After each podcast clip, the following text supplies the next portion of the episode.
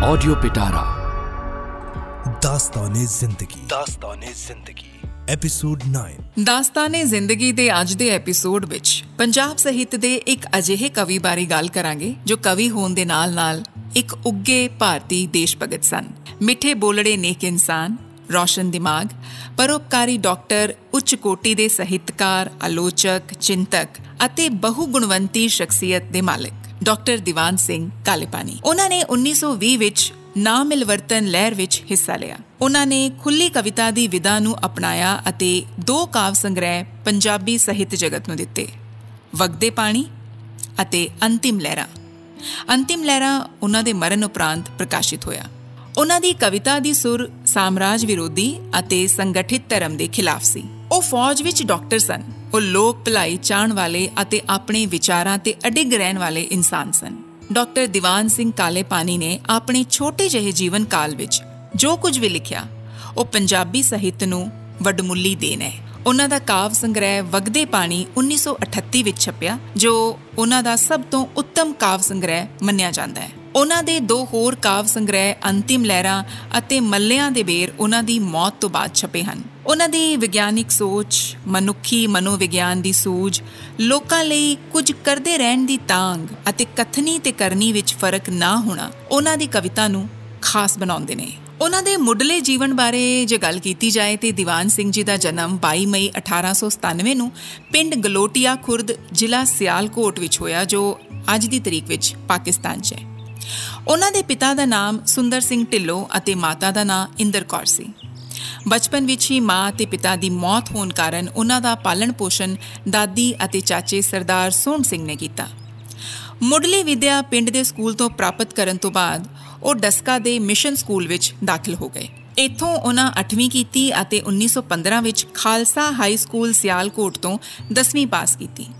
1916 ਵਿੱਚ ਉਹ ਆਗਰਾ ਦੇ ਮੈਡੀਕਲ ਕਾਲਜ ਵਿੱਚ ਦਾਖਲ ਹੋ ਗਏ ਅਤੇ 1921 ਨੂੰ ਮੈਡੀਕਲ ਸਰਵਿਸ ਵਿੱਚ ਡਿਪਲੋਮਾ ਲੈਣ ਉਪਰੰਤ ਰਾਵਲਪਿੰਡੀ ਛੌਣੀ ਵਿੱਚ ਫੌਜੀ ਡਾਕਟਰ ਨਿਯੁਕਤ ਹੋ ਗਏ। ਉਹਨਾਂ ਦੀ ਜ਼ਿੰਦਗੀ ਦਾ ਸਭ ਤੋਂ ਰੋਚਕ ਦੌਰ ਸ਼ੁਰੂ ਹੋਇਆ ਜਦੋਂ ਉਹਨਾਂ ਦੀ ਬਦਲੀ ਰੰਗੂਨ ਦੀ ਹੋ ਗਈ ਅਤੇ ਉਹਨਾਂ ਨੂੰ 1927 ਵਿੱਚ ਅੰਡਮਾਨ ਦੇ ਇੱਕ ਸਕੂਲ ਵਿੱਚ ਭੇਜ ਦਿੱਤਾ ਗਿਆ।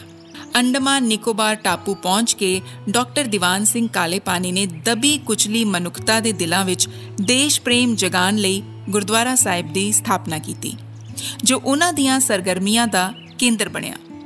ਨਿਰਾਸ਼ਾ ਅਤੇ ਉਦਾਸੀਨਤਾ ਦੇ ਸਾਗਰ ਵਿੱਚ ਡੁੱਬੇ ਲੋਕਾਂ ਦੇ ਮਨਾਂ ਵਿੱਚ ਉਹਨਾਂ ਮੋਹ ਅਤੇ ਪਿਆਰ ਜਗਾਇਆ ਅਤੇ ਇੱਕ ਦੂਜੇ ਨਾਲ ਮਿਲ ਬੈਠਣ ਅਤੇ ਸੰਗਤ ਦੀ ਮਹਿਮਾ ਸਮਝਾ ਕੇ ਉਹਨਾਂ ਨੂੰ ਇੱਕ ਮਾਲਾ ਦੇ ਮਣਕਿਆਂ ਵਾਂਗ ਪਿਰੋ ਦਿੱਤਾ।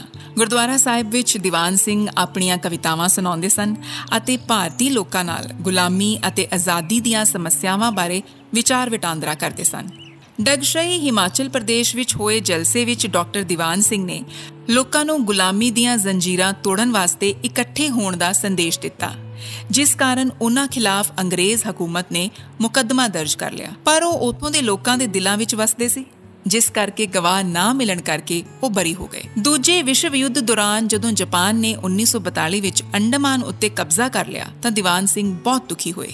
ਉਹਨਾਂ ਦੀ ਹਕੂਮਤ ਆਉਣ ਨਾਲ ਡਾਕਟਰ ਦੀਵਾਨ ਸਿੰਘ ਤੋਂ ਖਾਰ ਖਾਣ ਵਾਲੇ ਕੁਝ ਲੋਕਾਂ ਨੇ ਜਾਪਾਨੀਆਂ ਅੱਗੇ ਉਹਨਾਂ ਦੀ ਸ਼ਿਕਾਇਤ ਕੀਤੀ ਕਿ ਦੀਵਾਨ ਸਿੰਘ ਅੰਗਰੇਜ਼ਾਂ ਦਾ ਜਸੂਸ ਹੈ ਅਤੇ ਜਾਪਾਨੀਆਂ ਨੇ 1943 ਵਿੱਚ ਉਹਨਾਂ ਨੂੰ ਗ੍ਰਿਫਤਾਰ ਕਰ ਲਿਆ। ਪੰਜਾਬੀ ਸਭਾ ਦੇ ਬਾਕੀ 65 ਮੈਂਬਰਾਂ ਨੂੰ ਵੀ ਸਲਾਖਾਂ ਪਿੱਛੇ ਰੱਖਿਆ। ਜਾਪਾਨੀ ਵਾਰ-ਵਾਰ ਇਹਨਾਂ ਤੇ ਜ਼ੋਰ ਪਾਉਂਦੇ ਕਿ ਇਹ ਮੰਨ ਜਾਣ ਕਿ ਇਹਨਾਂ ਨੇ ਜਸੂਸੀ ਕੀਤੀ ਹੈ। ਪਰ ਡਾਕਟਰ ਦੀਵਾਨ ਸਿੰਘ ਸੱਚੇ ਦੇਸ਼ ਭਗਤ ਸਨ ਤੇ ਆਪਣੇ ਇਰਾਦਿਆਂ ਦੇ ਪੱਕੇ ਸਨ। ਜਾਪਾਨੀ ਇਹਨਾਂ ਉੱਤੇ ਅਕੈ ਅਤੇ ਅਸਹਿ ਜ਼ੁਲਮ ਢਾਂਦੇ ਰਹੇ। ਤਕਰੀਬਨ 6 ਮਹੀਨੇ ਦੇ ਤਸ਼ੱਦਦ ਤੋਂ ਬਾਅਦ ਉਹਨਾਂ ਨੂੰ ਪੰਜਾਬੀ ਸਭਾ ਦੇ ਹੋਰ ਮੈਂਬਰਾਂ ਸਮੇਤ ਕਤਲ ਕਰ ਦਿੱਤਾ ਗਿਆ। ਦੀਵਾਨ ਸਿੰਘ ਰਵਾਇਤੀ ਕਵਿਤਾ ਵਿੱਚ ਰੁਚੀ ਨਹੀਂ ਸਨ ਰੱਖਦੇ ਅਤੇ ਮੁਕਤ ਛੰਦ ਵਿੱਚ ਲਿਖਦੇ ਸਨ।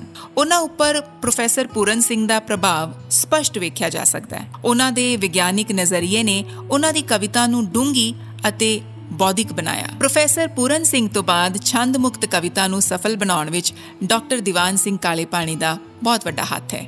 ਇਹਦੇ ਨਾਲ-ਨਾਲ ਪ੍ਰੋਫੈਸਰ ਪੂਰਨ ਸਿੰਘ ਦੀ ਸ਼ਖਸੀਅਤ ਦੇ ਹੋਰ ਕਈ ਗੁਣ ਇਹਨਾਂ ਦੇ ਵਿੱਚ ਵੀ ਉਗੜਦੇ ਨੇ।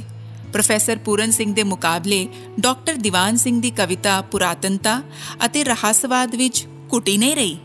ਜੀਵਨ ਦੇ ਪ੍ਰਤੀ ਉਹਨਾਂ ਦੀ ਸੋਚ ਅਤੇ ਪਹੁੰਚ ਬੜੀ ਦਲੇਰਾਨਾ ਹੈ, ਜੋ ਉਹਨਾਂ ਦੀਆਂ ਕਵਿਤਾਵਾਂ 'ਚ ਸਾਫ਼ ਝਲਕਦੀ ਹੈ। ਭਾਵੇਂ ਪੂਰਨ ਸਿੰਘ ਵਰਗੀ ਭਾਵੁਕਤਾ ਇਹਨਾਂ ਦੀਆਂ ਕਵਿਤਾਵਾਂ ਵਿੱਚ ਵੀ ਮਿਲਦੀ ਹੈ, ਪਰ ਦਲੇਰੀ ਨਾਲ ਪੁਰਾਣੇ ਵਹਿਮਾਂ ਅਤੇ ਗਲਤ ਧਾਰਮਿਕ ਦੰਬਾਂ ਦਾ ਵਿਅੰਗ ਅਤੇ ਚੋਟ ਨਾਲ ਖੰਡਨ ਕਰਦੇ ਹਨ। ਸਮੁੱਚੇ ਤੌਰ ਤੇ ਡਾਕਟਰ ਦੀਵਾਨ ਸਿੰਘ ਕਾਲੇ ਪਾਣੀ ਦੀ ਕਵਿਤਾ ਦਾ ਵਹਾ ਬਹੁਤ ਰਵਾਂ ਤੇ ਤੇਜ਼ ਹੈ। ਤਾਂ ਹੀ ਤਾਂ ਉਹਨਾਂ ਨੇ ਲਿਖਿਆ, ਪਾਣੀ ਵਗਦੇ ਹੀ ਰਹਿਣ ਕਿ ਵਗਦੇ ਸੋਹਦੇ ਨੇ, ਖੜਦੇ ਬੁਸਦੇ ਨੇ ਕਿ ਪਾਣੀ ਵਗਦੇ ਹੀ ਰਹਿਣ। ਆਡੀਓ ਪਿਟਾਰਾ